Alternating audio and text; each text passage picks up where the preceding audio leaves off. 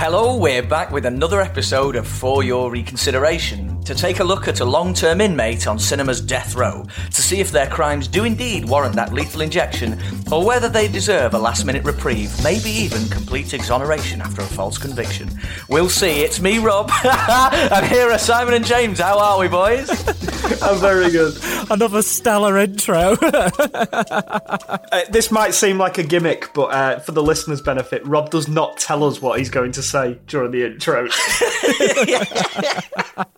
Half of the week is just writing new ones. How are you going to be able to maintain this? I, you know, it's. I'm going to see it as a writing exercise. You know, just come up with a new way to try and find to pick something and give it redemption somehow. I'll keep going. I'll keep going. What? Um, how are you guys doing? Have you been watching much this week? Oh, I'm great. Uh, James, you want to go first? yeah, absolutely. Um, so it's mostly been a TV comedy week for me this week. So it's really good at the moment. You've got Veep coming back, Barry, which I mentioned on a podcast either last week or the week before, uh, which is excellent still. Fleabag, which ended this week forever and ended perfectly. Um, the first series of that was absolutely brilliant, but the second series has elevated it to true British comedy classic for me. So I Wow, think that is Wow, really? I'm halfway praise. through series one at the minute. It's really good. series one's brilliant, but this second season is fantastic. Like really pretty flawless. Um, and uh, movie wise, I uh, what did I watch this week? Oh yeah, I've got it written down here like an idiot.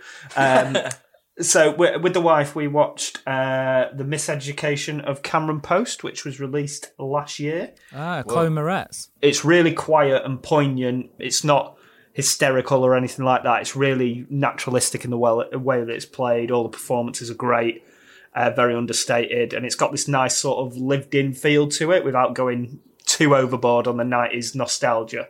So yeah, yeah, I, uh, uh, it was enjoyable. It's a good little, a, a very good drama. Nice, nice. Nice. Yeah, I've heard that's really good. Yeah. Yeah, keep it with like the understated performances. I watched um, Leave No Trace this week, which is uh, Deborah Granik's first feature since Winter's Bone, which was ages Oh, ago. that was a beaut as well. Um, yeah, it's it, yeah, it's amazing. So that's about um, an ex-army veteran and his teenage daughter who sort of live off the land in a national park in Portland. Yeah, it's it's really good. Yeah. Like there's nothing sinister about it. It's just like good, honest people trying to live their lives. Uh, yeah, I really, really enjoyed it. Yeah, it's a fantastic film. That cool, cool. Like a really subtle, understated performance from um, Ben Foster, who I usually find to be really, really over the top, which we will touch upon, no doubt, later in the episode. I wouldn't say he's quite as understated in this particular offering we're discussing this evening, but Uh, so yeah, more to Ben Foster shortly, uh, and then also watched. Um, uh, you'll fi- um, you're going to find this out sooner or later, I guess, uh, listeners. But my uh, girlfriend's favorite genre is '90s disaster movies. That is a we serious watched- genre as well, by the way. It's a serious genre, and it's it's quite abundant in that era. Yeah. Uh, we watched Deep Impact, Oh, as I'd never seen it before. it's good. you've never seen Deep Impact? No, really enjoyed it. It's Oh, good, isn't it? They It's- are ours Armageddon. Yeah, I, I- it could be one for this pod, you know. Deep Impact. Yeah, I'm interested to see what it sort of got on reception because obviously Armageddon was a much bigger movie. I remember Yeah. going to the cinema to watch that. So Deep Impact sort of passed me by. I imagine Deep Impact got better reviews. Oh, it must have done. Yeah, yeah, I thought it was ace. Really it's enjoyed just it. a touch more cerebral than uh, Armageddon. I think. Let's go up to that rock and blow the fucking thing out of the goddamn Yeah. sky. USA, USA, USA. and they do the, uh, you know, they, in Deep Impact, they actually send astronauts to do a digger's job rather than the reverse of Armageddon. on the uh, on the Armageddon uh, uh, director's commentary, there's a bit with Ben Affleck who sounds incredibly pissed during it, right? And apparently he raised that point with Michael Bay at the time, like, why wouldn't you just train astronauts to drill instead of drillers to be astronauts? and he just went, "Oh, shut up, Ben."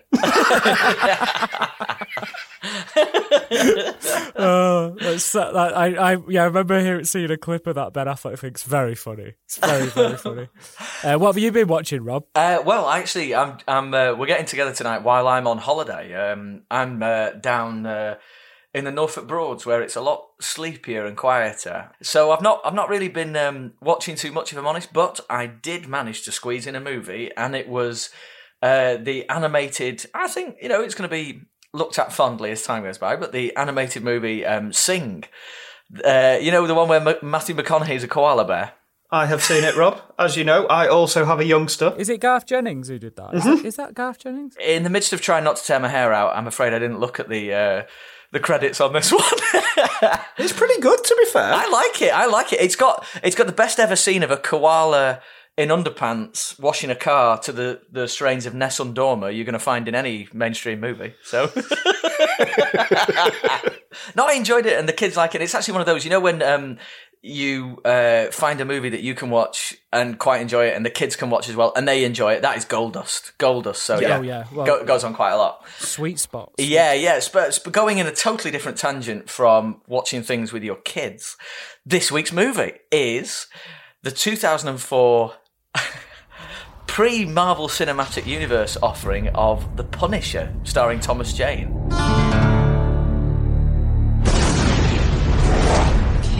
Them all.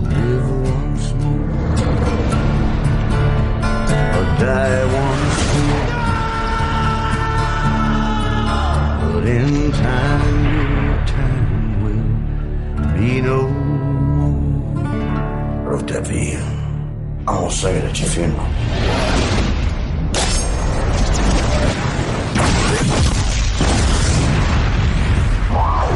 You're supposed to be dead.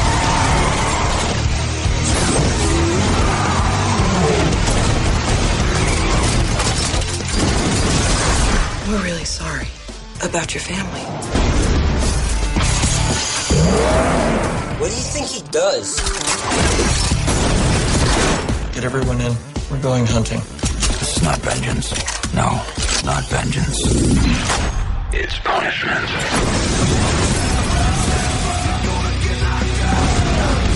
Call the Russian. Ah!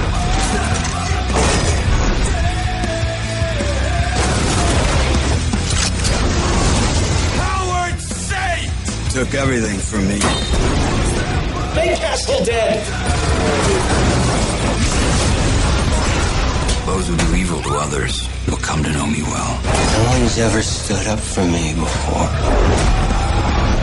Call me the Punisher. Oh! Shouldn't play with knives. Initial thoughts, boys. Um, you know, when I picked it and suggested it, what did you guys think? I was quite looking forward to it. I've seen it before, uh, and I remember quite enjoying it. So I was quite looking forward to watching this one. Yeah, yeah. What about you, Si? Yeah, sorry, yeah, I, I was like definite shoe in to be on a list for this. Yeah. Because, uh, yeah, I remember having quite a lot of fun with it when I watched it. And then also equally remember everyone slating it. I know, I know, I know. I Like, I, I, I mean, this is obviously what is it, 2004. Um, the reason why I would pick it is just the reasons that you guys have both highlighted. In that, at the time, I really enjoyed it, and I felt that its absolute slating was really quite unfair.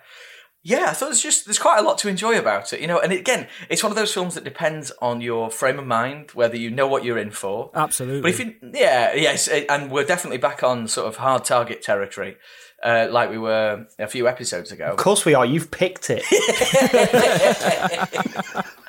I am. the Venn diagram of Rob's films is just surrounded by hard target. How do I get back to Jean Claude Van Damme? And then and then we, we go off piste with click. yeah, how do we do it? That's right. I said clique. I, I was trying why did I go French? the Adam Sandler film Clique.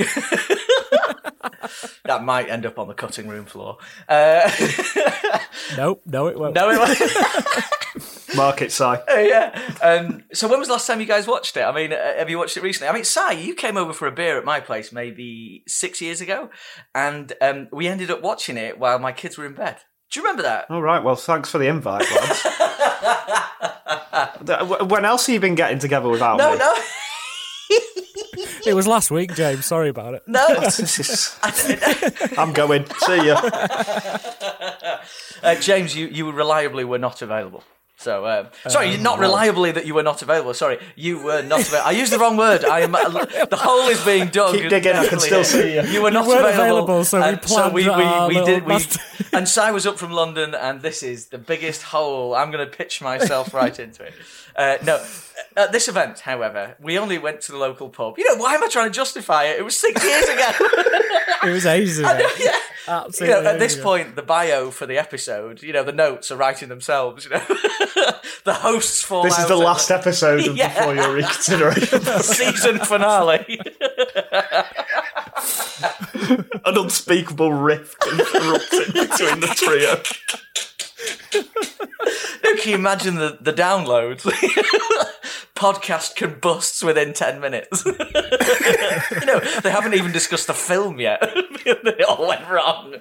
Anyway, yeah. Um, So you two are having a nice romantic evening watching it without Yeah, me. yeah, that's right, yeah, yeah. Off you go. um, yeah, yeah. Uh, and um, yeah, that was last time I saw it. Um, I had it on Blu ray then. I've still got it on Blu ray now. Uh, James, what about you? When did you last see it? Do you care? No, no. the question right, is not um, designed to I rub salt I- in the wound, you know. I think I saw it uh, uh, probably when it was released on DVD after it just come out. oh, so quite a uh, long time then, in which case. Yes, yeah, yeah. Probably within the, the same year that it was released Really? in cinemas or So in how- how it- 2005. How, yeah. how was how was time? Um, how was time treated? Uh, the Punisher. Uh, I think there's some good stuff in here. Hmm. I think there's some other glaring bits. It's quite an interesting time. So this is the first comic book film that we're doing, isn't it? Yeah. Uh, so far, I think on the pod, and yeah, you. I got this impression, and I don't know about you guys when they were watching it, is like. Obviously, the Punisher isn't a sort of. Uh, it's based on a comic book, but he's not really a superhero in the same way that Spider Man or Daredevil or Batman is. Hmm. So I think they were sort of like, what do we do with this? Like, is it are we doing a hardcore revenge movie, Yeah. Or is it a comic book sort of pulpy thing? And uh, we'll get onto this as we go through. But there's some major sort of tone shifts. Oh, I know, like, I know, quite I know. jarring throughout. The film. across every aspect of production as well. You know, um, Yeah. I think um, this was. Um, I remember the Marvel because this was one of the first times you see the Marvel sign come up in front of Yeah. something, or give or take. You know, there was Daredevil was one before it. There was obviously Spidey in two thousand and one. You've had Blade, the X Men movies. Blade and X Men, yeah. So, so it's not really the first one at all. No, you're talking absolute rubbish. yeah. but it's before what's now recognised as the cinematic universe, really. Isn't yes, it? yeah. it is. Yeah, yeah. Yeah, that's that's what I'm trying to get at. Because I must admit, I'm not really au fait with the Marvel Cinematic Universe at all. You do surprise me. Van Damme has not yet featured. That's why you. No, no, no. if he'd been given the Spidey gig, because we knew he could have done it. So you know, Wouldn't have needed a stuntman. exactly, exactly. Can you imagine that fitted Spidey suit on Van Damme? Full war. Right, we're not having this. I'm not allowing you to turn this podcast into a Van Damme fan club edition every single week. Uh, what about you, Si? How do you think uh, time has left? Yeah, it's a, it's a weird one because I reckon it would have been more dated five, six, seven years ago rather than it has now. So it's gone into its sort of trough of being really dated, but now it's come out the other end and it's it's that good distance away. yeah, yeah. That's a cool way that of you can at it. take. Yeah, that you can take a bit. You can be like, oh, this film's 14 years old, so it's obviously going to look like Yeah, this. yeah. Yeah, It's like really obviously in that pre Kevin Feige Marvel universe. he's a producer on this one. Is he now? Is he a producer? On Yeah, this one? yeah, yeah. It doesn't really know what it wants to be because Spider Man came out 2002, so it was Hmm. what, two years before, which is this family film. And in my opinion, Spider Man is still one of the best comic book movies. I agree with you totally. Uh, when that first came out, it changed my life. I was like this. Same here, man. Same Like, here. it was- it was absolutely brilliant. I've still got the, you know, admitting this to listen, I've still got my five ticket stubs from my cinema trips that summer. Yeah, it was it, it was great. But yeah, it feels to me it feels more like a 90s action B movie like Hard Target we spoke about a few Yeah, weeks ago. yeah. They had a script and they've gone we need to retrofit this to fit a comic book character. Who've we got available? Yeah, yeah. Chuck a knife at a wall. Oh, the Punisher, let's write him into this script. So if you watch this as that sort of action B movie flick rather than a comic book film, you're gonna have a good time with it, I think. Yeah, I think that's right. I, I, I um, looking it through like at it through a 2019 lens, certain things really stood out to me. The, the uneven tone was one of them, but mainly was um, the practical effects everywhere was what really stood out to me. You know, because you just don't get this anymore. You know, I, I get the impression certainly that even in low budget stuff, if it's easier to do it in computer. People take that opportunity to do it. Whereas with this, they just did everything practical, apart from one moment, which we'll get to, which is one of the most jarring moments in the whole film. Um, but I, I've still, I still find myself really liking this film. Actually, still find myself enjoying it. Again, in that if you take it for what it is, kind of thing. You know, we're not looking for high art here, but if you're looking for a good time, you're going to find a ton of that here. Yeah, it's very popcorn action. Yeah, and it, yeah, I, yeah, I, I, I enjoyed it. You know, there, there are things to, you know, roll, roll your eyes out. Oh, blah, definitely, blah, definitely. blah, Which we need to, we need to have a word about.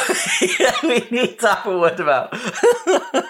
I mean, if we're talking about the movie look uh, being dated, it had the obligatory early 2000s new metal soundtrack with various artists. Puddle which of is a staple of um, Spider-Man Ds. 2 and Daredevil. Yeah. Yeah, so, oh, there's some absolute corkers on here. Drowning Pool, Nickelback, Puddle of Mudd, Trapt, and Seether, who were played twice in this film. They've had a Yeah. touch. She's only got one CD, Rebecca Romijn. Exact- She's sorry, Mystique. Mystique's only got one CD. Cause I'm broken. and I'm sitting at home with my interesting selection of backstory characters who apparently are in the comics but have no relevance to what's going on at all. They're in. They're from a different movie. They are, yeah. honest they they're the one of the the missteps. I feel. I mean, I know they are in the comic books. I mean, did you guys? I will be completely honest. I only ever knew the Punisher when he uh, stepped into the Spider-Man comics. I never read the com- the Punisher comics. exactly comics. the yeah. same. So- exactly the same when he was when he was in the cartoon from the yeah, Spider-Man yeah, cartoon absolutely, yeah. So I don't, I don't really have any reference for the characters, so I've had to look into, you know, why are these characters in here? You know, the because again, James, this is your, usually your your your step in here, but um, there are going to be spoilers here because we're going to discuss the movie front to back. Um, but yeah, these these characters appear when uh, Castle comes back from the dead, and he's um, laying low um, at a sort of a tenement building, and um, they're very very sort of gaudy caricatures. These characters. I mean, one's a sort of a morbidly obese Italian slob. Uh, with a cartoon face. with a cartoon face and cartoon dialogue as well. And the other one is good old Ben Foster playing it um, very sensitively, very tentatively. I might. do you know that? Do you know that guy's actual character name? oh, don't, I d- don't, James. I didn't want to say it. I didn't want to say it. I can't, No, it's very offensive. you can't say, it, but it's like lit- it's because it's never mentioned in the film, so you don't need to. You don't need to have it on IMDb, but they do anyway. Yeah. Does anyone? Well, you just get the like in the film. He, he refers to him as the other Dave. So I thought that's what it was. I thought they were both called Dave. But yeah, his his actual name. Oh yeah. Ooh, We can't say that. say that. Listener, go on if you if you want to really um, open your eyes, go on IMDb and look at what he's really called. But um, I don't think we really need to go there on this one. Um, No, but no. Uh, yeah, because it doesn't make any sense. Doesn't add anything to what we're talking about here. Um, right, I think what we'll do, we jumped a little bit forward. Let's go right a little bit back. So we've established that um, obviously this film was a, a 2004 release. Um, uh, James, actually, what was the, the box office? It was directed by Jonathan Hensleigh, whose back catalogue hasn't been too, isn't too stacked, but um, it is. Uh, his writing um, credits are a little bit stronger. He did last year's Welcome to the Jungle, the uh, the rock movie. Uh, not Welcome to the Jungle. What's it called? Jumanji. The Jumanji Jungle. Ah, it's not his. I think it's just based on characters in the original screenplay. Oh, So seriously? he did the original Jumanji, and I think he's sort of like a bit of a hired gun when it comes to big budget Ah, action like stuff. sort There's a lot of script rewrites. dude. Yeah, yeah, but um, Ah, I've got cool. a few of his credits here. So obviously, he wrote Die Hard with a Vengeance, which is the best Die Hard sequel without a shadow of a doubt. Yeah, yeah. Oh, it's so Easy good that peasy. one. Uh, Jumanji and Armageddon as well. He's got screenwriting credit on.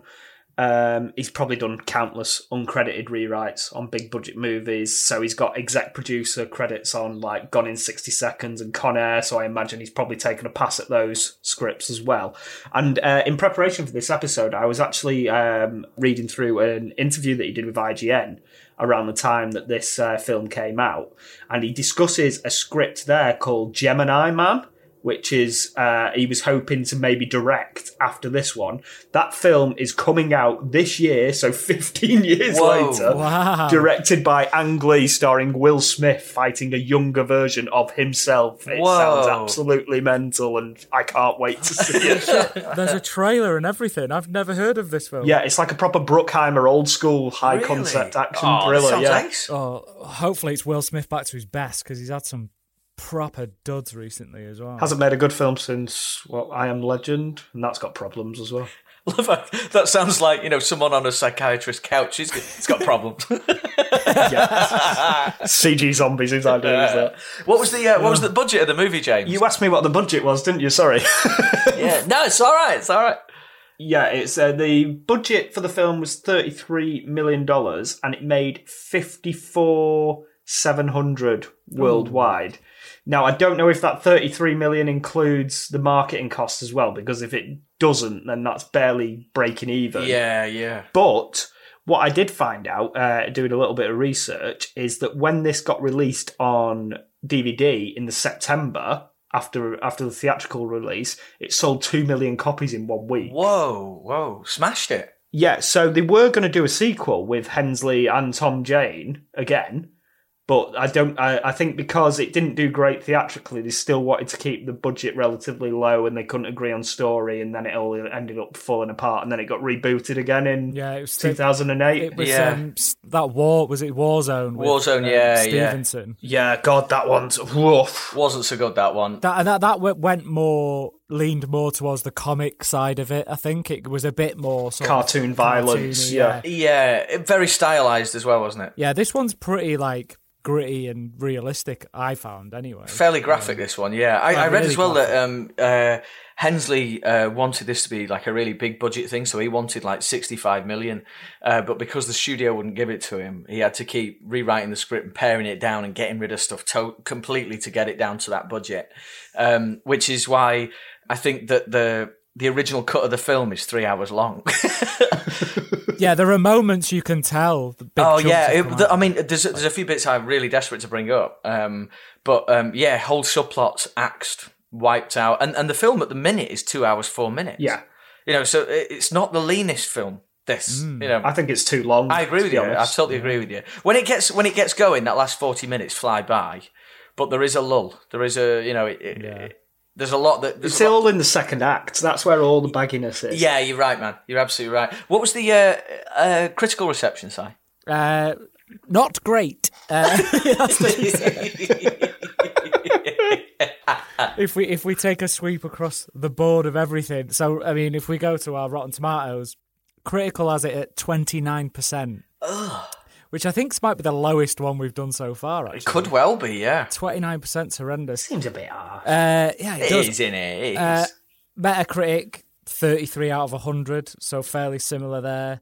Um, but the audience figures for both are on the complete other side of that. So the audience on Rotten Tomatoes 63%, with Metacritic, oh, nice.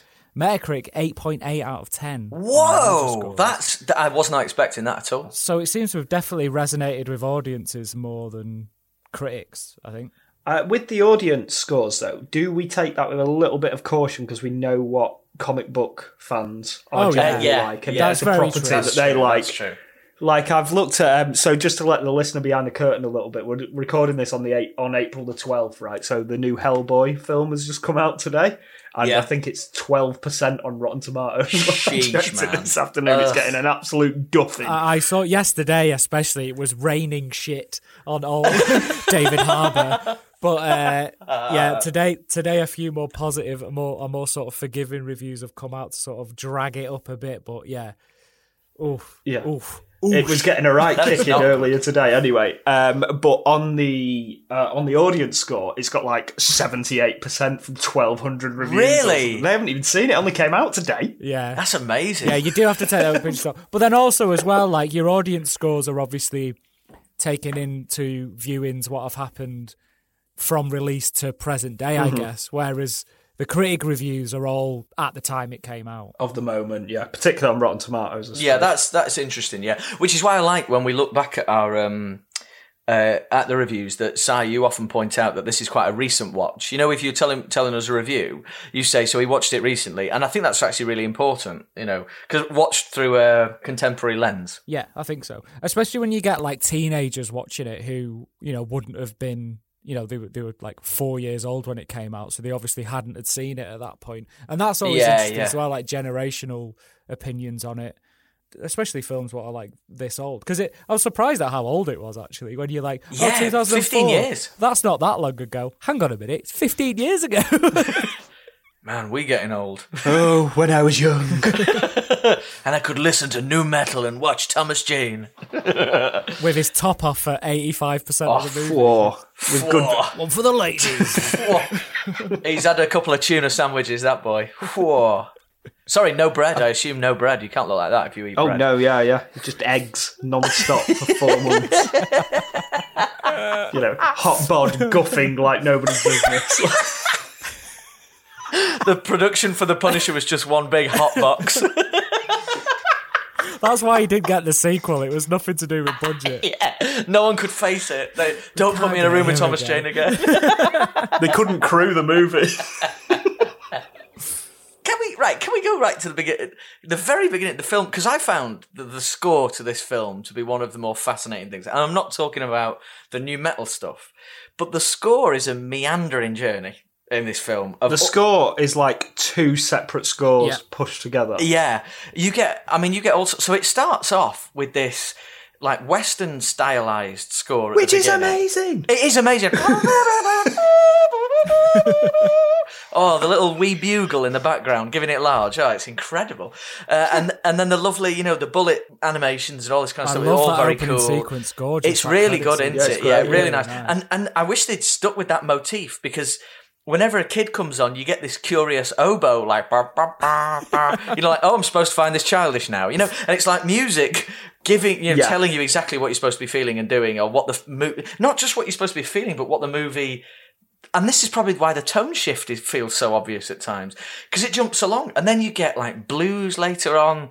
Um, when you get to the end, you've got these sort of operatic Sicilian vibes going on. It's chaotic. It's a chaotic score um, at best. Yeah, it's all over the shop. Yeah, yeah, Yeah, I thought the score was the thing what ruined the whole film, actually. yeah. You could be right, man. Actually, you know, apart from the opening, there. I think that really did drag it down. It didn't match what was going on on screen at all. Not at like, all, It felt no, like no. they just No. had a score, jettisoned it last minute, and then had to nip down to the shop and just get. it, it didn't. It did not suit anything at all. I, and I, and music, it, it it sort of proves how important music is. Oh, definitely, definitely. Because and especially like it was like trying to lead you into sort of emotionally lead you, but it just left me scratching my head quite a lot more than anything. Yeah, there's like these like all of a sudden it's like uh, so the, when it's most jarring is uh, we have that like fantastic sort of credit sequence with the western themed kind yeah, of yeah. um, motif in, within the music, and then all of a sudden we're doing this uh, de- this dodgy deal down at the undercover deal Oh, down yeah. at the docks, and then all of a sudden we ha- we get like a Danny Elfman esque sting, like Yeah, Batman yeah. '89. Yeah, it's like, yeah. and do you That's think the so studio weird, heads are just studio heads are just going like, we've got to remind the idiots in the front row that this is a comic book film. You know, again, yeah, you might be absolutely just right. complete contempt for the audience. Like I can't, I don't understand it at all. yeah, James, that leads straight into obviously the the start of this film where we open with this. Um, uh, well, it was just like a deal going wrong where um, Thomas Jane is doing a lovely South African voice, uh, and he looks like Stander, this character that he plays eventually, a South African. Um, I think he's what is he? he's a duplicitous cop bank robber, I think. Uh, to be I honest, think I that started the movie actually came out before this. Did it? I thought I it came think out so, after, yeah. but like, but I'd be very, very. Again, my grip on the facts doing this podcast is tenuous at best. Um, and he's sort of he's lured in um, James Carpinello, who is the son of John Travolta's character Howard Saint, uh, and this. Um, he- I best describe him as like a nerdweed Casey Affleck. Um, you know, the sort of the side the sidekick guy, and he features later on. I, I- you know, I'm going to have to find the guy's name, um, but he's Um, Mickey, you're talking Mickey, yeah, that's the guy. Mickey, The yeah. Ocean's Eleven Um, guy, the one who's in Ocean's Yeah, Eleven. that's the guy. That's the guy. Yeah, you got it. You got it. Um, and um, they're doing this deal, um, and it all goes wrong. And this is where you were talking about the the score shifting, lurching to this comic book Elfman sweep. Um, and he gets shot to pieces. It goes terribly wrong. Someone gets killed. I don't know who's keeping track of the bullets in this. It is the shoddiest police work of all time. And somehow squibs have gone off and Frank Castle appears to be dead. Yeah. Someone gets waxed. Oh no, it's it's Howard Saint's son is dead. And um, yeah, it's all gone wrong. But do you guys have any thoughts on that? Because I'm bursting to talk about what happens next. Well, I'm just like like Tom. Like that whole bit is it was a massive botch job, and they really gloss over it. Like you've got Tom Jane there looking in his lovely like in his lovely suit, looking like a cross between Hans Gruber and the man from Del Monte, and, then- and, and he lets. All these, like, what, about two or three criminals get shot by the police, including himself, which is, you know, it's, you know, all a ruse. Uh, but I'm, I'm amazed that they let people get shot and killed in during a during a sting operation. Who on the SWAT team is really the guy who had to like fire blanks at Tom Jane? Like that's not ideal, is it? When you're going into a situation where the baddies have actual guns and all you've got is blanks to pull off the stunt. what if they shoot back at me? Don't you've got to focus on shooting in the direction of Otto Krieg. That's the character's name, Otto Krieg, which you know, literal translation is something like Arthur War. Appropriate. It's a good name for a villain. That I quite like that. Um, yeah, after that happens, and you get that lovely, um, the body bags are everywhere, and one of the body bags opens up, and Thomas Jane emerges to that lovely, and he's and he's suddenly out, and then right, this is where I'm lost for words, and this is where I think so much of this movie is is gone. You know, like is, is on the cutting room floor, where he retires immediately, and literally says to his partner. Um, enjoy the paperwork.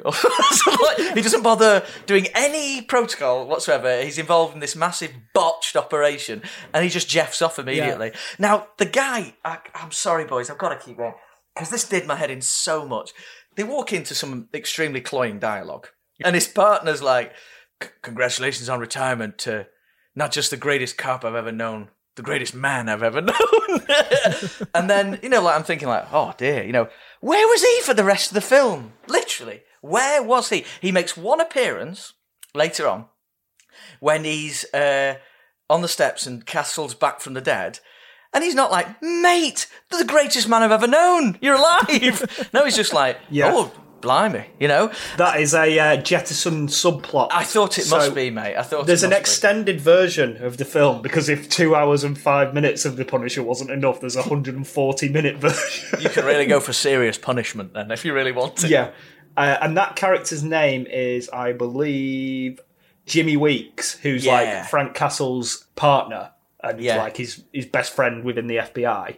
His whole subplot gets jettisoned, where apparently there's a subplot whereby he's the one who sold him out to the Saints because he Yeah, had, uh, right. he had 'cause that's, ne- gambling that's never told, is it? Because um, And and then Frank catches up with him, finds out, and makes him kill himself. oh, Oh wow! that, that is what I want to see. I, I think they, they they probably yeah. That's a shame that gone really, hadn't it? Because Yeah, I'd much rather see that than some of the buffoonery with Bumpo and uh, Dave. I'd much rather see that than watching them do meatballs and whatever it was and saying, you've got to try my tiramisu or whatever it yeah, was. you because know. when it go, when it goes back to like uh, tr- tr- Travolta, are, we, are we are we jumping too far ahead, getting into No, we- Travolta town? I don't- Because we, are spending some time there. Um, We're well, just going there. we need to spend some time with Travolta. We're going to put more effort into this role than he did. That's for damn sure. Disgrace. when he gets told about uh, when he gets filled in about Frank Castle and his involvement in his son's death, uh, Travolta's right hand man, um, his incredible henchman name Quentin Glass. Right. What sort of Let's, let's name. get on to this guy. He is unbelievable. Facial hair alone, like whoa. He's the best thing in it. Will I think he's the best thing in it. He is unbelievable in this film. I think, and I think he's brilliant in everything I've ever seen him in, to be honest.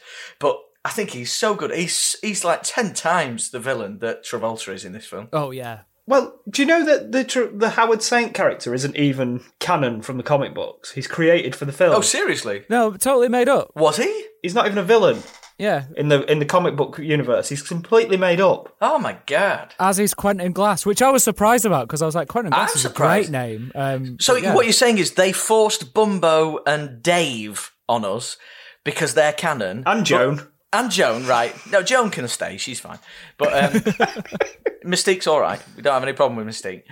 But they they will happily invent villains, but we've got to have those secondary weirdos. Yeah. Right. That's This is what I was like saying before about like this is it really feels like a script had been knocking around Hollywood for years, like this revenge film, yeah. And it was totally just retrofitted to align with the Punisher. Maybe even like Travolta was attached to it. You know, and he yeah, was and those like, two well, I'm- you know, villains, like, because it's just bizarre. Like villains are like the biggest things in comic books. To and to Yeah. not have. Not to take a villain from the comic book just seems really bizarre. Very surprised that Quentin Glass was one. What? a I tell you what would have been awesome. So there's a bit of jiggery pokery over the next few scenes, whereby Frank Castle's going off to Puerto Rico for a family reunion and a family barbecue. Exactly, yeah, the worst family barbecue in history. I, I was at a family barbecue. and um, Howard Saint is like dead set on like tracking down whoever's responsible for um, killing his son, who looks like a de-aged Ralph Macchio. But he's a twin as well, so we get lots more of de-aged Ralph Macchio because they're played by the same person. Oh, seriously? Yeah, yeah. Did not know this. Incredible. So anyway, yeah, Howard Saint finds out that it's Frank Castle who was running the sting, and he's an undercover FBI thing. And they're like, "Right, go and kill him." And then all of a sudden, uh, his wife chirps up, and she's like trying to do this whole like Lady Macbeth type thing. And she's like, Yeah, yeah. kill his entire family what as well." bitch! What a Yeah, bitch! that is heavy. That I mean, that. But would the film not have been much better if she was the big bad? yeah, yeah. And well, or if Travolta had just tried, just done anything. His wig's doing more work than he is. Like, Yeah. well, no. During that period, those little scenes that you're talking about, James, when uh, Castle's going off to Puerto Rico, and um, oh, what's his name now? Uh, Saint is you know grieving for his son. I quite like the family juxtapositions in a filmy way. You know, you've got lots of f- positive father son stuff going on. You know, of like going on to other stages of life, and you've got one guy burying his son. The cutting between the hmm. two three or four times was quite cool. I thought. I mean, again, I still can't get my head around Castle jeffing off before the case is actually closed. He just leaves everyone picking up the pieces for his involvement. Hey, it was his last job. It was his last job. Also, this isn't a retirement party. He's not retiring from work. He's he's like 37 years old. yeah. He's the greatest man I've ever known. if I leave my day job, they're not going to throw a retirement party for me. I'm not retiring. They might bring a cake in and say, you know, good luck on the next chapter, Frank. Castle. Hope your family don't get murdered at a family barbecue. Yeah. And his dad's Roy Scheider as well. Right, now let's that in the mix. I was like, I, oh I my read, god. I, I read that Hensleigh and Sh- uh, Hensleigh got Scheider the role because they live near each other in New York. They're neighbours. The, ne- the Scheider neighbours was like, right, right. I'll do this horseshit piece of film if I'm only in it for like 10 minutes and I'll do it. And it's in and I Puerto have Rico. no lines. no, he gets to say that that immense hackneyed line like, two great families come together and you get this. My grandson. I tell you what, Schneider's been loving up the uh, the sun, haven't they? Because they've Oh, shot it yeah. down in Tampa, haven't they? I assume Yeah. they haven't gone out to Puerto Rico to film those particular sequences. no, I think I believe it was um, that set um, is toilet blocks in a Floridian national park. Oh right, yeah. So they've shot that in Tampa, then, haven't they? Yeah, they? yeah, yeah. So you know, some pretty nice toilets, you know. He's so tanned in this movie. Leatherface. Jaws wouldn't even. Jaws would spit him out if he come across him. Overdone Roy Scheider. He was nice, and, and what you get is like, can we? This cra- he looked like Rob Schneider from Click.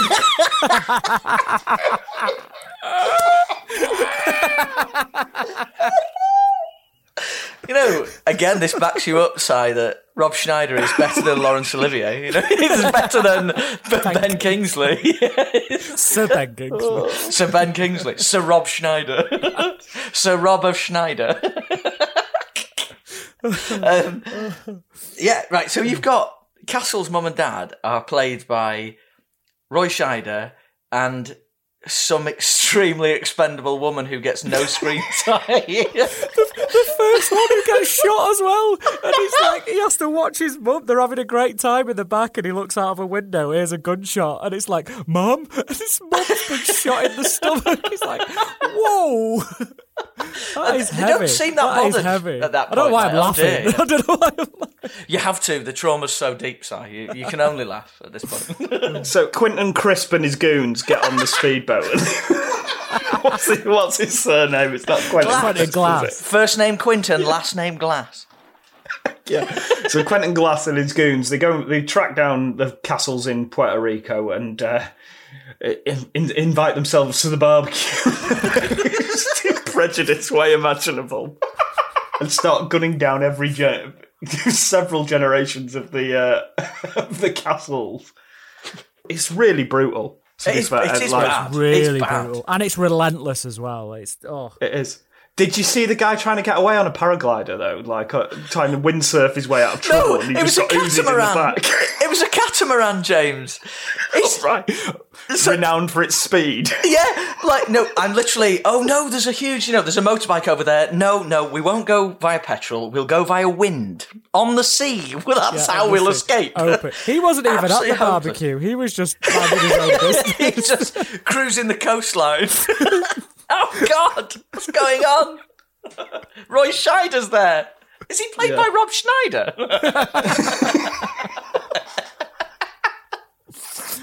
Oh, oh, oh.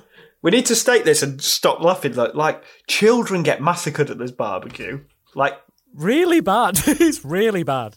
It's really bad. it's it's like really brutal. It is- You don't sit. To be fair, they don't actually show any of the kids getting shot. I don't And it wasn't They just just like them a, he didn't, you know, it was just a, a, a hail of Uzi fire. Yeah, Wasn't yeah. It? it was an absolutely horrible thing to do.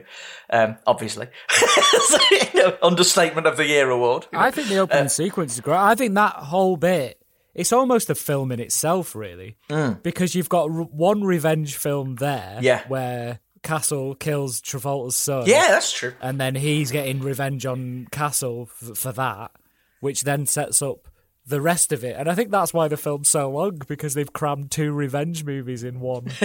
yeah, yeah. It is a weird setup in that sense because it's like he almost proves how uh, Jonathan Hensleigh, the screenwriter and director, he almost proves how economically he can tell a revenge tale in the first thirty-five Yeah, minutes, and then proceeds to spend another ninety minutes on the main one.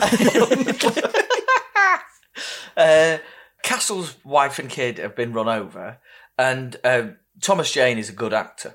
So he suitably oh, he's, sells he's it, amazing yeah. in this. I think he's really, really good. He's he really good the in part. yeah. He's Yeah. like very committed to the role. Yeah, I like him in a lot of stuff. To be honest, I honest, love him. Mist, he's superb in that. Was that. this before The Mist? Yes. After Deep Blue Sea, though, which is an absolute classic, as discussed previously. Oh my word! What a classic! Uh, I think that might be cropping up on this. yeah, Got to, it's got to. Not Two references distant already. It has to. let's keep our powder dry on that one. Deepest, bluest, my hat is like a shark's fin. Lest us never forget. I want that at my funeral just to freak everybody out. As the casket goes into the crematorium, dead slow, creeping into the flames. Deepest, bluest, my head is like a shark's fin. No, Dad. I want all three verses. Like everyone just has to sit there in the crematorium and listen to it.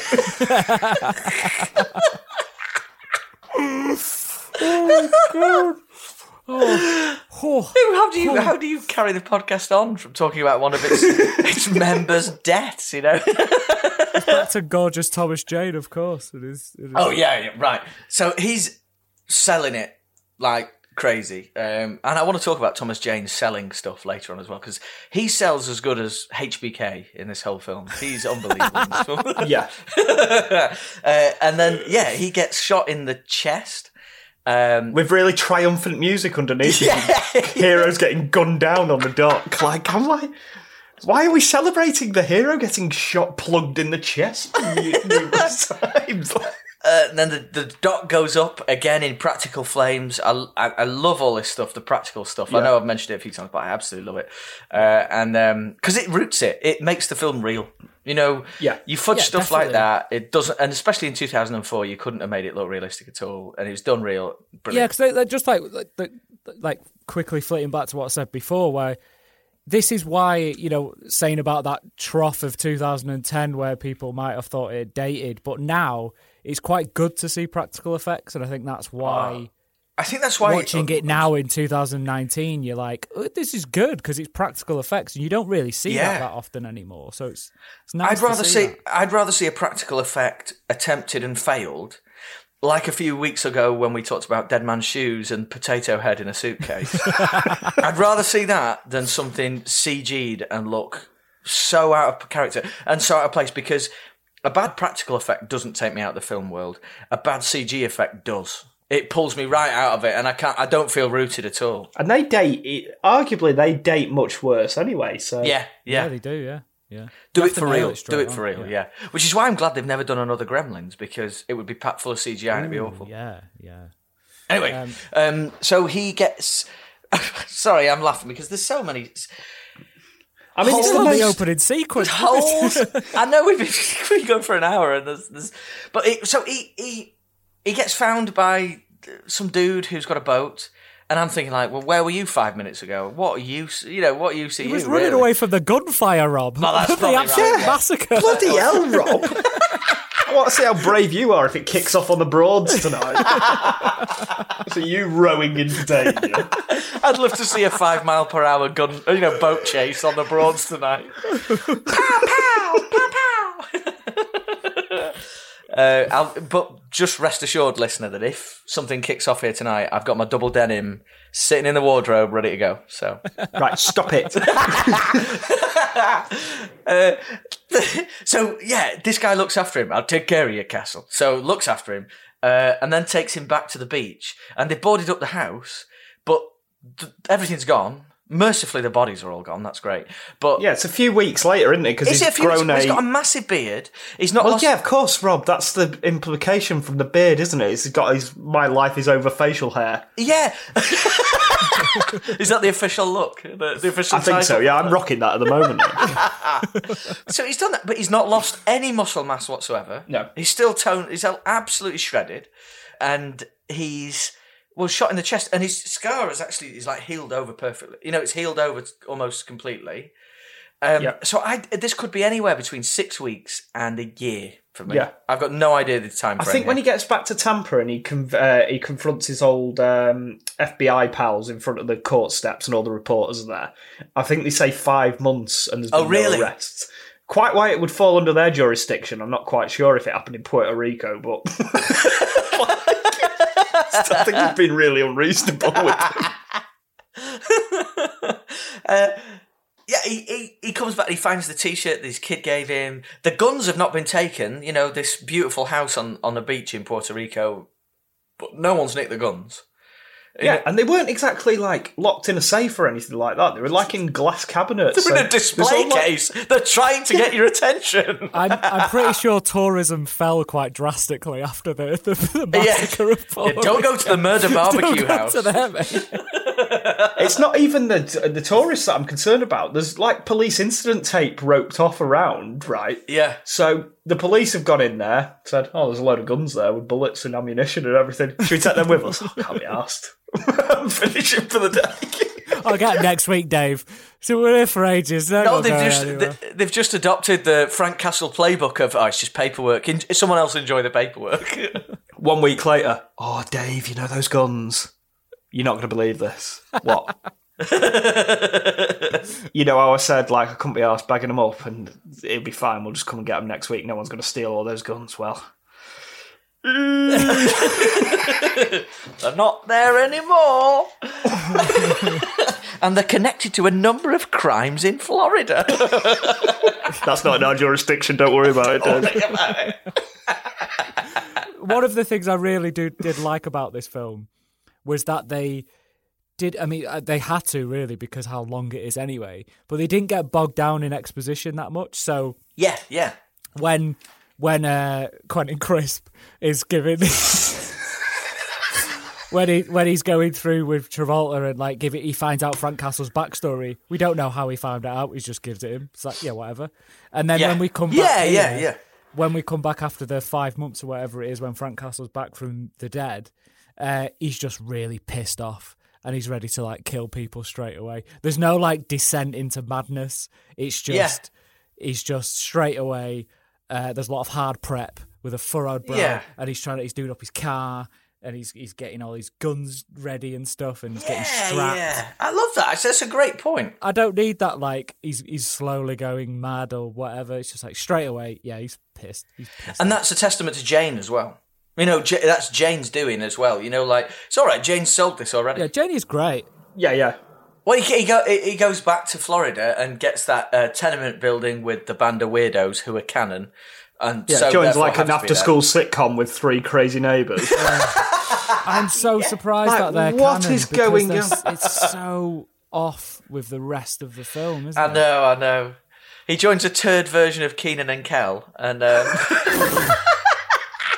uh, I didn't. um, I didn't like the forced secondary love interest as well. Like, yeah, yeah. yeah. I'm, I'm exceptionally really- relieved that they didn't consummate. Yeah, well, Yes, I'm so glad they didn't pay that off because, like, you're like, oh god, don't do this, don't do this. Yeah, they were Yeah. flirting with it for a lot of it, and it's one of those where it's like her only point of being there is to fall head over heels for this mysterious, handsome man. Who, I mean, I mean, I would. yeah, we don't need another love interest. Like, do, give her some. She can do other things than be a love interest. Do you know what I mean? Yeah, yeah. yeah, definitely. Um, although it seems uh, all all she can really do is um, listen to Seether on repeat whenever she's at home. Cause she's broken. you know, ironically, that song is less out of place than most of the actual soundtrack. Yeah. That's not actually a bad tune. Actually. It's an That's where all new metal tune. comes in it with, with Ben Foster and his, his face of piercings. Oh, Ben Foster in this movie. Oh. You know, you, so you mentioned uh, Without a Trace. What's it called? Leave sorry? No Is that Trace. right? Is that right? Leave No Trace. Leave No Trace, sorry. Without a Trace, I think, is a missing persons procedural on TV. uh, uh, so Leave No Trace and how understated he is in that. And like, maybe it's just because he's a better actor now than he was 15 years ago, but oh my God, he is gurning and Yeah, chomping on the scenery is. with his big pierced face. Like, oh, he's so irritating. I al- I always found that with Ben Foster in films. Like he, I never, whenever he cropped up in a film, I'd be like, "Oh God, here he is again." He's Charlton Heston's everything, and he just overacts to the max. And then, um, but you know, recent recent years, he's been great. Like Hell or High Water, he was Yeah, great in incredible that, yeah, great in Leave No Trace, like we said. And then he's in that uh, Lance Armstrong film, which he's great in. He's as good in that as well, actually. Yeah, So yeah he's- that's a good he- point. He's suddenly become this, you know, he's toned it down a bit and he's now this really, really good actor. You can tell he's a good, if someone hams it up that much, there is a good actor in there. It's just they're trying to be noticed, isn't it?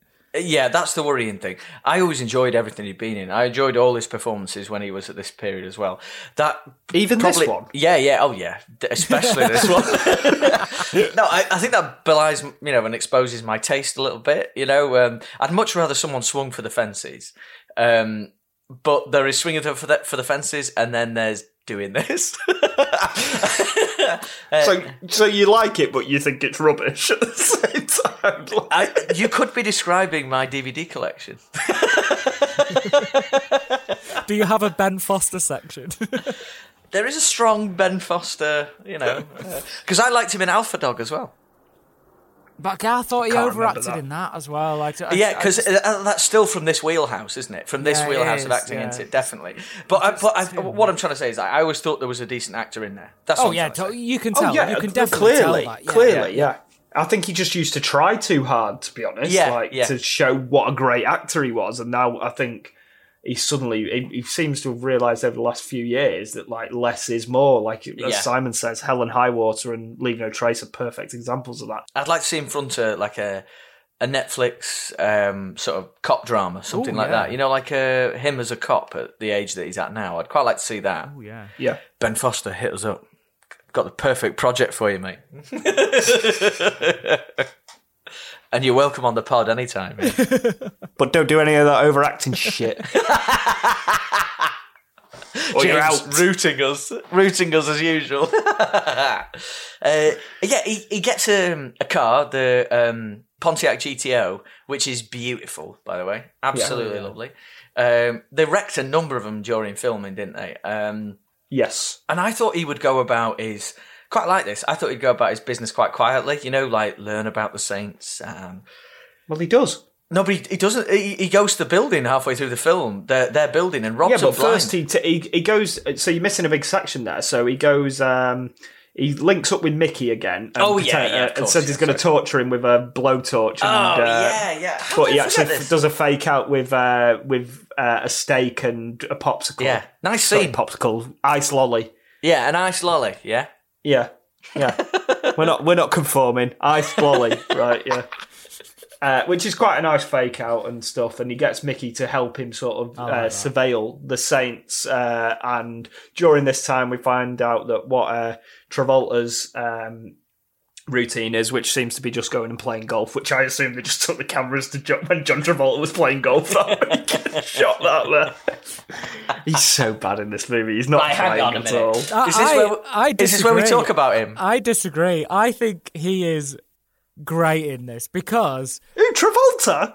I had so much empathy for Howard Saint as a p- character. I was like, I am with, I am with him. I, I'm like, his wife told him to kill all the family. He didn't do it. I'm like, he's not, he's not really that bad of a guy. He's just trying to make some cash doing some dodgy dealings. I, And he's got- I agree with you. He's got gorgeous hair. When he gets angry, his hair sort of flops down and it becomes. And he these, does a lovely, 90s like- curtains. Oh, it's gorgeous. Um, I, I'm pretty so sure the camp. hair's not his He at is this so point. camp, and it's hilarious how camp he is. As I said, though, his wig is doing more work than he is. it's so funny. I, I no, I like because I think this is not. Um, he's not just a big bad. Actually, I think like when I first watched it, I did see him as the just generic baddie who's played by John Travolta. But now I see it more as a guy who's, uh, you know, he's he's like juggling everything all the time. He's not actually his his criminal enterprise isn't that great.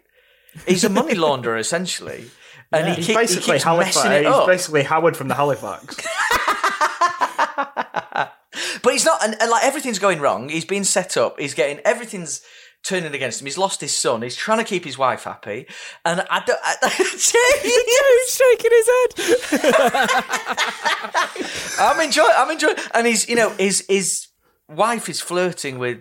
Will Patton quite readily in that sort of uh, gay best friend kind of way because Will Patton's character is gay in this. But I was I, I was glad to see him in this because he doesn't bring gravitas. That's not what I think he brings here. or charisma, or threat. Oh, Jay's a cutting review. and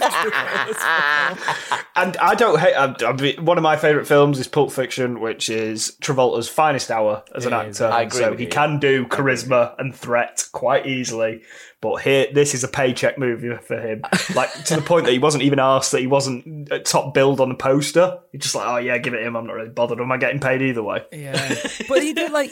There's no thing between him and Frank Castle until the very end. No, Yeah. So it's very. I, I, I- I just. I think he's a bit of a proxy bad guy. I love that. Yeah, he is. It's it's quite weird, like how he's sort of set up as this big bad, and he's not really. It's the people No, around him who are the big bads. It's his wife told Yeah, him to kill the family, and then it's uh, Quentin Crisp who goes out and, and, and kill and actually does it. And all the time, all he's trying to do is like control his business because it's just stop it going a bit all over the place. Exactly. That's it. I think this is. I mean, this is a tragic tale of a man whose hard-earned enterprise is going down the toilet. That's uh, Rob Parker rooting for capitalism and bankers there. Look. and victim shaming throughout the whole podcast.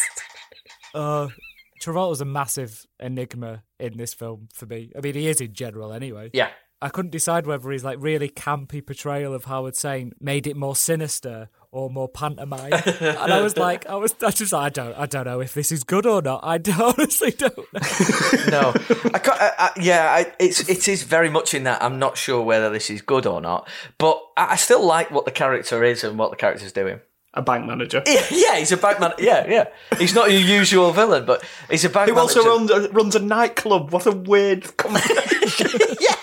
He's a bank manager with a load of goonies he can send to Puerto Rico at a moment's notice. he's got he's got a number of lads and goonies. Oh, lads and you know what I was most upset about, I think, with the whole Travolta thing was they go to the club, and this is where um, Frank Castle starts putting the the seed in his mind that uh, that Quentin Crisp and Olivia Saint are having are having an affair. And basically, they go to a club, and you think, "All right, we're going to get to see Travolta dancing." Yeah, yeah, yeah. There's no Travolta dancing. He's just wearing a horrible shirt. no, it, it- even better than that. You know, because he says to Quentin Crisp, like, "Could you go and dance with my wife, please?" Um, that's not his accent in the film. Uh, and then um, he sits there and talks business while smoking a pipe. He bangs out an actual pipe in the in his nightclub. I mean, when you own the nightclub, that's grand. I heard that was uh, improved by uh, John Travolta. Did you?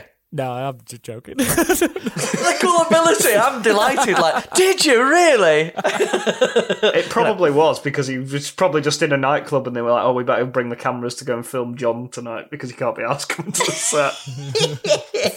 It does, and then you know what we're talking about that where the script lurches between very, very cloying lines and good lines. There's another good line coming up because when they leave the club, he gives her some. He gives her when they get home. He gives her some diamonds, doesn't he? Diamond earrings, and he says the beauty. You know, she says, "Oh, they're beautiful," and he says, "Without you, they're just diamonds." That's a good line. that is you a good line. I am gonna use that with my missus. Definitely. Whenever I can afford some diamonds for Mrs. Parker, without you, they're just diamonds. Like, without you, they're just cubic zirconia. Without you, they're just bits of tin. Uh, but then, then there's another really ridiculous moment of music because she, obviously, Derobes. in derobes, and then the music goes full sax. Of course, it does. It's like Lethal Weapon. who did the? Who was the composer? I'm sure they were up against it, and I'm sure they got a last minute brief, and they had to save the shit out of the film or whatever. Yeah. But fuck me, it's bad. I don't think I've ever seen a film and been like I've noticed so much of the music and how off it is and how bad it is. Yeah, yeah. I think if a film score shouldn't be that noticeable, should it? I mean, i if anything, it should be noticeable for how good it is. You know, Well, it should complement the film, shouldn't yeah, it? Yeah, exactly. This it, doesn't like- do that in any way. But again, no, no slight against the composer. I think, I think ob- uh, there was obviously something behind the scenes what made it really weird. But yeah, Yeah, I mean, this is total speculation on my part, but Danny Elfman seemed to be doing a lot of those early Marvel films. So he did all the Spider-Man, Mm. uh, Spider, Spider-Man, Spider-Man movies, uh, and the and Hulk as well. Which, uh, incidentally, Jonathan Hensleigh was on to direct before it uh, collapsed, and Oh, then seriously? Ang Lee ended up doing it. Yeah. So the guy is Carlo Siliotto, who is a Italian composer, uh, which I think is why the Western theme is so good. It's got that like sort of Sergio Leone type Yeah, it does, doesn't thing it? going on. Um, and I think that's probably what the director would have wanted more of, but then the studio step in and go, oh no, we need some Elfman esque stuff here. Oh yeah, this is a comic book film after yeah. all. Well, yeah, because yeah, because it's Spi- obviously Spider Man was like big news. It probably still would have been big news at that time as well. Well, I think this comes out either before or just after Spider Man 2, so it's like, yeah, it's, it's a big deal. Yeah. They're stuck in that awkward in between, aren't they? They don't know what they're trying Yeah. to do because it's an eighteen as well. Yeah. like, Yeah. it's not a family movie, so you you know you don't have to bloody emulate Spider Man. But just I reckon it's a good segue into uh, another point of where music completely ruins what is a really fucking good scene. Is when another wrestling reference. Kevin Nash rocks up Oh my god. and has a fight with him. Bam bam bambino.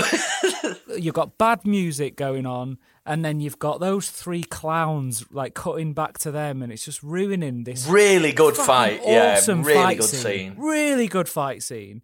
And he's just ruined. Thomas Jane has turned fully into Shawn Michaels at this point, and he's selling everything with that. I mean, oh, it's beautiful to watch. He's brilliant. Is that why it's Kevin Nash? Uh, it's Kevin Nash's outfit. I mean, he's supposed to be an elite assassin, and he turns up like he just wandered off the US, well, not the US, the RSS Vladivostok as a sailor, as Russian sailor, and swanned into this tenement. He's not an elite assassin, is he? Well, he, he's quite hard to kill. It's like Guile from Street Fighter went through a fancy dress shop on the way So yeah, basically the bumbling idiots who live next door to Tom Jane invite him round for a fake Thanksgiving. Uh, we get a bit of backstory on everybody, which is completely pointless. Uh, and then basically this Russian fella rocks up, and it turns into like a like ultra violent version of Laurel and Hardy, basically for two minutes. it does though; it's very slapstick, and I think intentionally so. But it's It is, from a yeah. totally different film. Yeah. this is one of the biggest tone shifts I've ever seen. He pulls a gun from underneath one of his desks, and then the guy hits it with a mallet, and it's got like a crooked gun barrel and Oh, stuff yeah, like it that. bends it It's out got of all this shape, slapstick humour until, of course, they end up crashing into the uh, apartment of the three idiots, and then he he, he throws a hot vat of fat all over Kevin uh, Nash's face. Yeah, and it goes on RoboCop, doesn't it? Like his face goes on like Yeah. the guy at the end of RoboCop when he gets the toxic waste on him, and it's like, Apparently, it had to be cut. Apparently, it was too violent the first cut. Like his eyes were bleeding Oh, out of the sockets oh, and all God. sorts in the Yeah, first it's- cut. Again, all practical. yeah. Well, Love I, I it. read that he actually stabbed Kevin Nash by accident. Yes, yeah. Yeah, and- and the fight ends when they fall down the stairs um, into each other, and at the bottom of the stairs, he's a the the Russian is a big broken necked, crumpled mess with the boiled head, Basically, yeah. yeah, uh, and it's cool. I enjoy it all, but I know what you mean, James. Now looking at it like that, that tonally it is a bit different with the funny music and the comedy beats and all that kind of stuff. Yeah, it's a bit weird. Actually, I hadn't thought of it like that. It doesn't fit the rest of the film at all. Yeah, It's the music that ruins it. It would have been really good if it wasn't for the stupid juxtaposition of them lot prattling around with that opera song going on. It would have been completely different tone because it was that fight is brutal. Like he chucks him through a wall. Yeah, it's horrible. isn't it? Yeah. Hits him with the- yeah, it's it's very And, bizarre. I mean, like it, it looks like one of the things that because it's a lot of the stunt work is clearly done by Thomas Jane as well, isn't it? Isn't it? yes, it seems to be. Yeah, definitely. Yeah. Um, we haven't. We've we've slightly jumped past actually the hilarious pro from Memphis that was called in Harry Heck, who was the guitarist. oh, was that before that? I And thought he- that was after that. That was before. I know, yeah, because I no, but I think it's important that we don't worry too much about getting the chronology wrong because we're talking about the middle of the film where this is the most It's such a mess. The middle um, of the film, flabby honestly. Bit of the middle of the film. Yeah, the start's ace, the end is great. It's just the middle is a is a bit of a mess, and so it's no wonder we're getting confused with what's happened first. So yeah, this pro from this oh we got a pro from Memphis coming in. He's a guy who wanders into it. You know, he's not a subtle hitman. Johnny Cash. Yeah, he'll wander into a restaurant while you're eating some beans and sing you a song like "I wrote that for you." Like, oh great, that's kind of portentous. that might mean something in a bit. I wrote in my notes, uh, emo El Mariachi. E mariachi. but apparently, again, in the extended cut, there's a lot more of him in there because I think he's really good. Like, Quite scary, isn't he? yeah, it's this jarring thing. Like, he's clearly a comic book character. right. Uh, I don't know if he is. He seems to be to me. I think he is. Um, and then like jarring against this real world gritty violence thing that we're going for. Yeah, like doesn't- doesn't just match, doesn't mesh does at it? all. Yeah. Also, why don't you just shoot No. him in the diner? Like, Yeah, and then wax those clowns while you're at it. They're the only three people in there. Do us all a favour. I bet that poor actor did so much work for that role. oh no, yeah, yeah. And then he's like in one scene, and then he chases after him in the car, which would be his stuntman anyway. And then he gets a knife in the neck. Yeah. it's a cool little knife. Like, but uh, you know that scene actually, that chase scene features one of the most stupid extras I can think of in any Oh, the film, little actually. girl with the football. Oh my god. Yeah, an empty city block, but like, and she's decided, yeah, I'm just going to play football by the main major junction, the major artery of this bridge.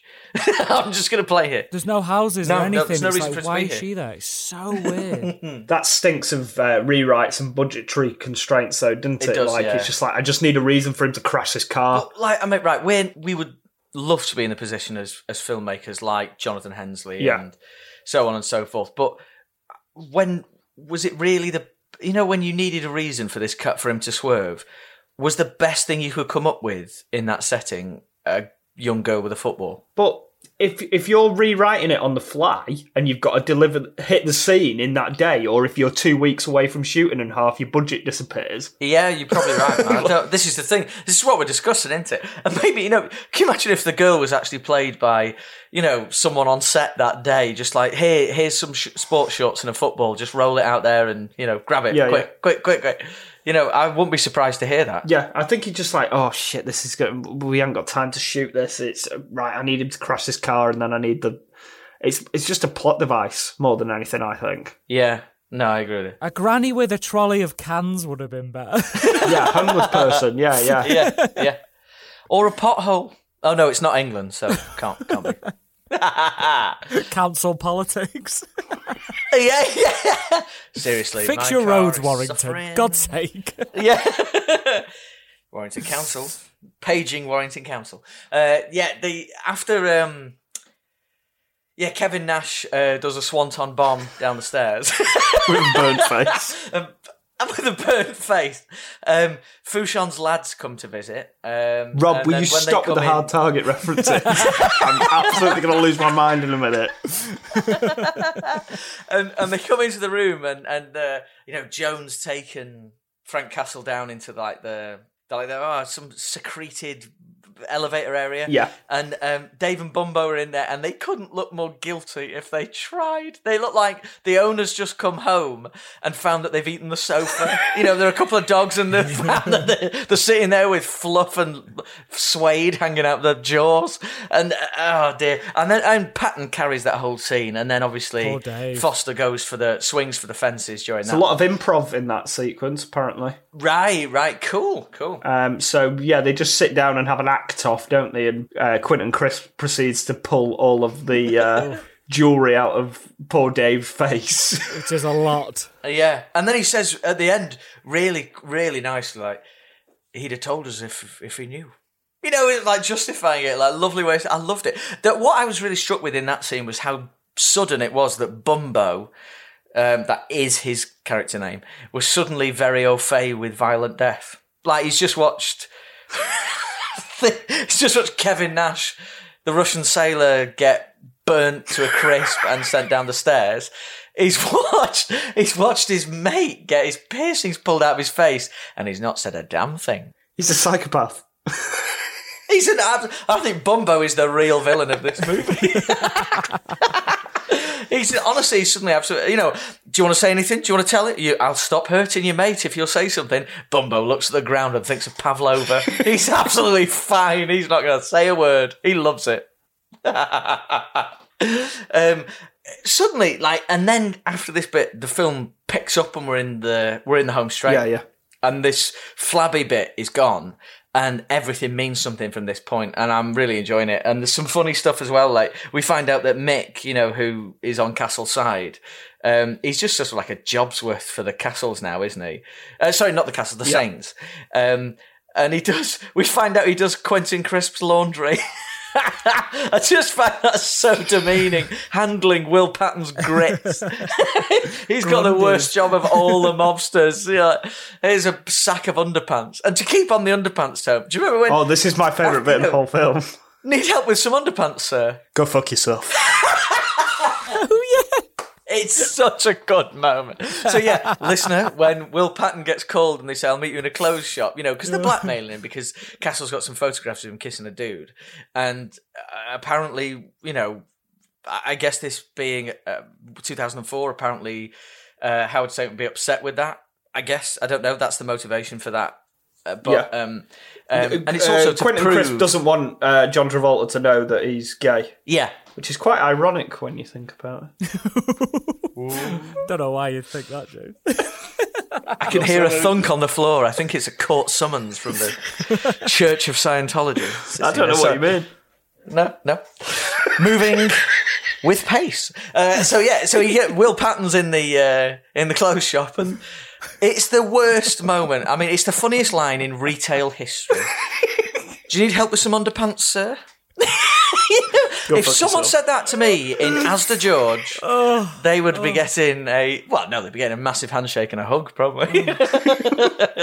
um, yes. Oh no, thank you. No, thank you very no, much. no, I'm- thank you. all But I did enjoy your, you know. did Also, enjoy. what shop? I don't care how fancy this shop is. What shop just has the rows of underpants just folded nicely on shelving? they come in two packs, don't they? yeah. Castle rang up and said, like, I'll meet you in the haute couture underpants shop.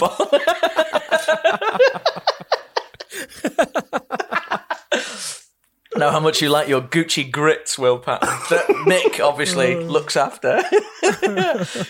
um, and then Patton goes home and, um, you know, the, the sting is all set up. And I actually really like Mick in this. Um, Nerdweed, Casey Affleck. is good. Like, you know, he's quite oily about it. I like it. He's really snaky about it. Where he's like, um, but wait, wasn't she at the movies with, you know, oh, she was at the Wyndham Hotel. Well, that was where Quentin Crisp was. He doesn't say Quentin Crisp. And then, you know, I quite like all that stuff. And then, you know, so Travolta's getting played by everybody. I love it. You know, he's not a normal bad guy, Travolta. Uh, and then, um, yeah, Travolta goes to Patton's house. And again, the lighting is good. I, I love the lighting in Patton's house when he gets there. But there's a, it's a horrible scene, but it's uh, horrible in, you know that what's going to happen to Patton. He's going to kill him because he thinks he's sleeping with his wife. But Patton plays it really great. I loved it. I really like that scene. Yeah, he's he's ace in it. He's really He is good. ace. Yeah, Patton's great. I think up until that point, he's actually the main villain. I think I agree with he, you. Agree he carries all that baggage of a badass, and he's Yeah. the one you kind of. He's the one in most contact with Frank Castle. He's the one who's causing all this grief to Frank Castle, and he is the villain up until that point, and then Travolta takes over and goes mental. Yeah, uh, yeah, and There's a whole thing about furniture that I didn't quite understand. He starts kicking all the furniture around and telling Yeah, the story yeah, yeah. about something or other. I think it's something that uh, if we were more well read in American literature, historical American literature, we might get it a bit more. But I don't think it was especially well explained in the moment of the film. So I'm just like, uh, Travolta's got a beef because he's got a few extra chairs. That's what I read. Like. And he stabs him in front of the fireplace. yeah, It's quite a a grim like. Oh, it murder, is. isn't it? Like it was kind of like Herbie's in Dead Man's Shoes. Toys, toys with him, and then chivs him right between the ribs. yeah, a few times as well. Like proper like. Oh, it's bad, and and like and and Patton doesn't want it at all. He's like, "You're Why killing are you killing me, You're man? killing me, man." Oh, it's good. It's good. It's good. I loved it all, and uh, you know, um, because I don't, think- you know, Howard doesn't want to do it either. Don't want to do it, and then he goes He straight kinda from does. there. Yeah, he kind of does. Yeah, yeah, he kind of does. Um, he goes straight from there. Oh, sorry. Can we just remember that? Uh, yeah, then Travolta goes and gets Liv, uh, Olivia, his wife, and chucks her off a bridge. Um, under a train. yeah, under a train, which was harrowing. Um, and then we're into the SmackDown. Yep. So, like, it's really like the the, the lead up to the SmackDown is all um, Castle's plan paying off, which I really liked, and I liked all the actors involved, and it was all good. Enjoyed it. I liked it, but I, I liked it, but I didn't because uh, Frank Castle's a bit of an horrible bastard, really, for saying that. but that's what the Punisher is. That's what the Punisher is. He's a Yeah, yeah, he ain't happy. He doesn't don't Yeah. play by the rules. No, no, no. A victim of a dreadful family barbecue.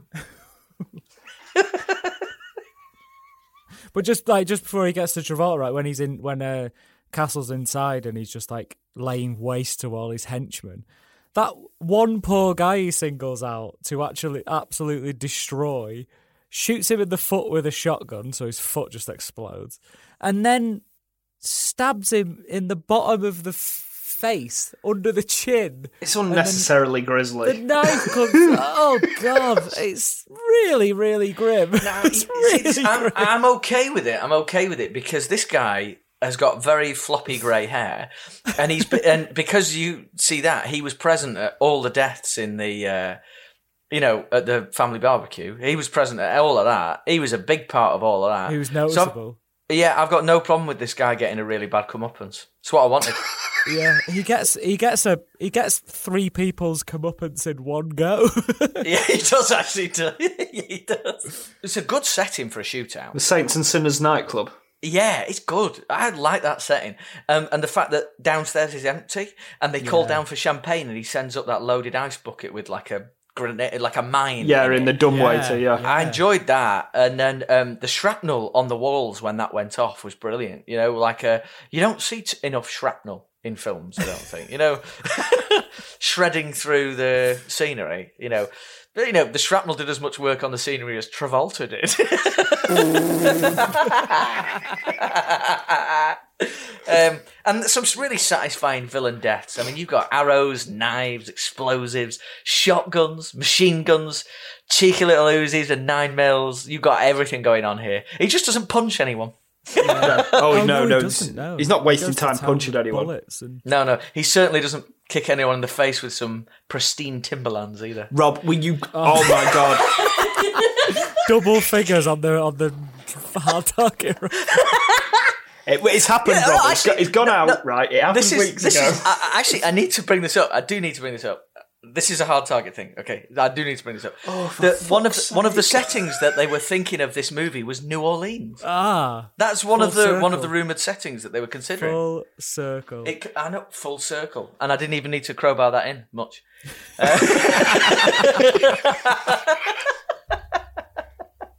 Uh, uh, so yeah, the son, uh, the other, what's the other guy? There's uh, g- generic named sons played by the same actor. There's yeah, basically, de-aged Ralph Macchio who's still alive for the time being. yeah, yeah. and he, uh, yeah, he it, it makes him. You know, you're a strong kid. You know, this anti-personnel mine weighs eight pounds. You know, oddly precise. Uh, you hold this up, and he makes a little Home Alone trap for him. You know, Yeah. and yeah, I Yeah. loved all that stuff. I thought it was quite inventive. You know, He's very sadistic, isn't he? he is. he yeah. is nuts, and I think that's the character. I think that's the It yeah, is, yeah. yeah. I think Yeah. that's probably true to the to the, uh, and this is probably the only time in the film that he does get really sadistic. In the rest of it, Mm. you could sort of argue that he's kind of just defending himself. like, Yeah, yeah, yeah, yeah. No, that's right. That's right. And There's a, the, the sadistic element when he gets that big paper cutter thing and drives it through a bloke's head. but that's because he's looking after his mate. Uh, yeah, yeah. That's He- after I mean- Dave gets all the stuff pulled out of his face. and Oh, Yeah, yeah, because he's on patrol in the hallway, isn't he? Yeah. So he Yeah, yeah. decides to get a massive machete. Which I don't- why is that knocking around? Whose was that? Wasn't that Well- him at Goober's flat? no, it's on his workbench. He's using it for like I don't know, modifying guns or whatever, or you know, just like getting a nice straight, getting a nice straight edge on his filing and what have you. Yeah, yeah. He's, he's very meticulous, you know, mm. about us. How the fuck are we still talking about this movie? When the uh, like, he, so he goes outside. Travolta's there. This is the first time they come face to face in the whole film. yeah, yeah, yeah. First time Yeah. they come face to face, um, which I find quite weird. I didn't realise that, but you're absolutely right. Uh, excellent line as well when um, Travolta says, looks at him dead in the eye and goes, "You killed my son," and then you hear the explosion in the oh, background yeah, I love that. from the Home Alone trap you've just mentioned, Rob, and it blows up with the other son, and then he looks, then goes back to Travolta and goes, "Both of them." It's like bam, Absolutely brilliant. bam. He's owned you. Tra- He's owned you. He's Travolta. done you. He's he's you're sewn up, and he, and he says like you know, um, made you kill your best friend, made you kill your wife, and now I'm going to kill you. Oh I, no! Doesn't he say he used past tense? Now I've killed you. Oh, oh. Oh yeah. they have a lovely quick draw in the car park. Oh yeah, yeah, yeah, yeah. The second one in the movie. Yeah, and a lovely little pirouette from Travolta. Lovely little step over.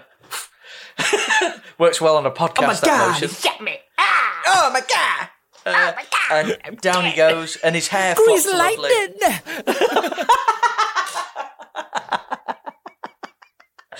Uh, and it's just a horrible death. You know, he pulls some convenient uh, wires out from a car while he's Don't know what mortally they do. Yeah, I don't know. What, I don't think anyway. No one needs that needs that amount of wires for brake lights. Seriously, it's thick as a snake. Um, and wraps it around his ankle, and then sets the car to drive off through a car park that's oddly full for a nightclub that's devoid of people and customers. Across the street, to be fair. Oh, is Might it? for yeah, yeah, might be for something else. Yeah, he goes through a junction. Do I watch these films? I- is that what happened? Do I actually watch this? Uh, and uh, and he go and it's a horrible death, and it's played. It's brilliant up until you know because there's like oh, we're gonna get to, like because it does my head in so much unnecessary CGI. They didn't need to do. Oh, Basically, what happens, listeners, is that the. The, all the cars in the lot are timed to explode at a certain moment, and they show the Punisher logo. But obviously, because they didn't have the budget to blow up that many cars, they show an overhead shot of a horrible computer generated Punisher Yeah, it logo looks rubbish. flaming. Who does he think he is? Neil Buchanan from Art Attack. What is he playing? and it's just it's it's awful because up to that That's point, one for like- the American listeners. yeah, finders keepers. Uh, he's now a bassist in a rock band, by the way. Yeah, it- but up to that point, like the death's horrible, and it's because it's a real dummy being dragged behind a flaming car. The dummy catches fire, and it blows to pieces, and it's a horrible, horrible death. And then you pan back up, and you've got this this ghastly, ghastly Punisher skull. And for me, it was a bit like because this is the only time they use CG visibly in the whole film, hmm. and it was a bit like Jurassic Park for me. Like power in the wrong hands, like they're so preoccupied with whether or not they could, they didn't oh, stop thinking think they should. Because it, it was it was grotesque, it was awful, yeah, absolutely. it, look- It was. It was. Really it was a poor CG shot. It was not akin to recreating dinosaurs that had been dead for 65 million years. I'm not sure. I think if you boil it down to its essence, there's a great deal of similarities. and thus concludes the Punisher. No, Uh, well, no, uh, I mean, we had that weird moment. There's a weird flashback of his Rob is wife literally waving. going through this minute by minute. I am literally going there. Like, there's a weird flash. I told you there were notes, but his his wife is waving. Is that a spirit in a saying different goodbye? in a different dress though. Like I we've don't never seen her understand in that this. dress. Is that her at the So pearly weird. gates going like, no, no, go So back, weird. go back, Go murder loads of people. go murder loads of people? Because he Uh, goes to kill himself, doesn't he? And he, He does, yeah. stops from the memory of Yeah. his dead wife. Oh, jeez. Well, that that brings you know that brings us to the question, right? And we have we have gone to town on this one tonight. What for your reconsideration, James? Do you reconsider it? Do you urge audiences to give this another chance? Um, it's, it's- I'm still not sure, to be honest. Like, I think there is some good stuff in there. I think uh, the, the first act is really good, and then the third act has the catharsis of the big smackdown. Uh, there's some nice, you know, sort of, as you say, practical sort of stunt work in there. There's even good bits in the second act, but it just becomes such a hodgepodge in the middle of the film, Yeah, really. like, it's difficult. It's too long. I remember liking this more when I first saw Yeah, it. same, And then yeah, same. I was watching it uh, yesterday. There's definitely some good stuff to enjoy that in within the film. It's not as bad as the reviews would have you believe by any stretch Yeah. of the imagination. It's got a great central fair. performance by uh, Tom Jane. Uh, some really good um, action sequences throughout, considering the budgetary constraints for this type of film as well. Pretty, pretty good. Um, yeah, it's it's all right. I would say. I wouldn't say rush out and watch it, but definitely if if it was on, you know, if I was like on a on a long haul flight or whatever, and I had this like loaded up on my tablet or it's on the in-flight entertainment, I'd probably watch it. Yeah. yeah. Sweet. Si, what do you reckon? Yeah, pretty much the same. Um, do I think it's better than the scores suggested originally? Yes, absolutely. It's definitely better than 29 out of 100. I Yeah, easily. Yeah, yeah. Uh, would I recommend it to someone for a rewatch or even a first viewing? I'm not so sure I would. Having said that, I do think the film came out at a time when people were enjoying slamming John Travolta at every chance they got. so maybe that's why it was so low. No, I don't know. I don't know. I yeah, I'm on the same side of the fence as James, or is this on the fence as James? Um, it's good. The thing what keeps the film's head above water is definitely Thomas Jane. It is a shame that he never got to do it again because uh, it's a character he, he clearly loved playing. Yeah. Um, as that Dirty Laundry short he produced. Yeah, fund- I think he self-funded it as well. Did he? I think that it would be remiss of us not to mention that because Tom Jane clearly enjoyed playing this role, and he um, was involved in a 2000 was it 12? 2012. it was, yeah. Yeah, short called Dirty Laundry. I'm pretty sure he f- he funded it himself, or Did like he? he? was definitely involved in rounding up the cash to make it. Right. Um, and it was just this it was just a random shot, wasn't it, of him in a laundrette and Uh, have you watched it recently? I watched, Yeah, I watched it this it afternoon. yeah. It's so violent, honestly. It's very violent. it isn't it? goes to town. More violent than this entire film, I would say. Oh I'd yeah. agree with yeah. you, yeah. The- he's got a, he, he fights them off with a Jack Daniels bottle, doesn't he? Yeah. Yeah. An indestructible Jack Daniels bottle. yeah, and I think that short, eh, that was sort of his audition to try and get another film slash TV series. Unfortunately, that didn't pan out for him, and it it went to Netflix with um, John. What? How do you pronounce his name? John Berth. Baron Hall, I think, is how you say it. This was the second Punisher film, but this is the fourth person. Uh, you know, there's been four people had a crack at it. Yeah. Yeah. So Tom Jane, uh, Dolph Lundgren. Dolph Lundgren back in the eighties, I can't believe we've not mentioned that yet. Ray Stevenson in the Warzone Mm. Yeah, uh, yeah. reboot, and then John Berenthal, which everyone seems to say is the best uh, version of it. So I'll I'll take their word for it, given they're probably more learned on it than me. But I think he's quite a one dimensional character overall that perhaps doesn't lend himself to franchises. Although Yeah. somehow Netflix have got twenty six hours out of it. I have no Yeah. idea how. Well, I'm I'm like I wouldn't say I'm some sort of comic book expert. I used to love all that stuff when I was a kid and watch cartoon the Spider-Man cartoon as I spoke about before quite a lot and it's because he's a fan favorite. It's the whole Yeah. Boba Fett thing. yeah, yeah. That's why they're so desperate to get him into films and get him into Yeah. TV series because he is a, he is a fan favorite. And he's got quite an iconic look as well. You know, his Yeah, he look does. is quite sort of visually friendly. But but he's not a he's not a superhero, is he? By superhero. any He's stretch? got- he's- no, he's he's, just a bloke with a load of guns. no, He's just a dude with guns, and a, a little his little sidekick, which his sidekick didn't feature in the film. yeah, So I they did so. they did clearly set up for sequel the way it ended with that really Hmm. horrible stabilized shot at the end. Yeah, it's a dodgy shot, that isn't it? Really Yeah. bad shot. Yeah. and and mercifully no music over that though. So Yeah. Well, that's no, and then some good. crisp new That's metal probably- cr- kicked in the credits. Probably a good thing for the side of the film. But yeah, uh, so I, I think this is one where we're all on the fence, isn't it? Really? well, no, Well, I, Rob, how about you? Yeah, I um. Oh look, you know that um, I will embrace a film with flaws, no trouble at all. Um, but I actually quite enjoyed. You know, I enjoy definitely enjoy talking about the flaws. I think this film is all about Thomas Jane and Will Patton. I think they're brilliant in this. Yeah, they're good, yeah. I like so much about it.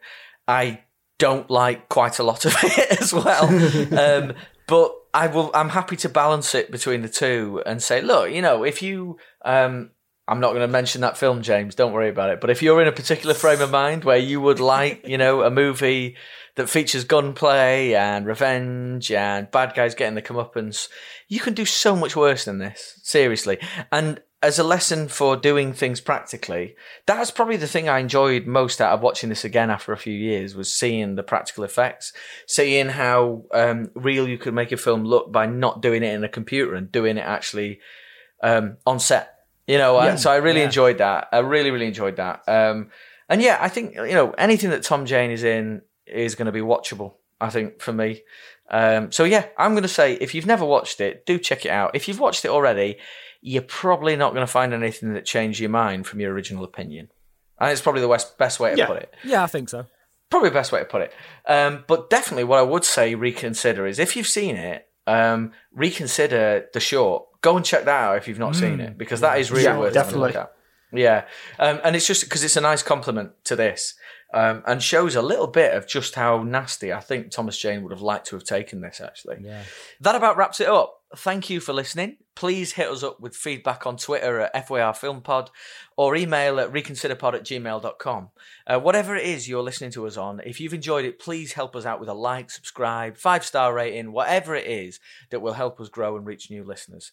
Until next time, uh, say goodbye, boys. Bye bye. See ya. Goodbye.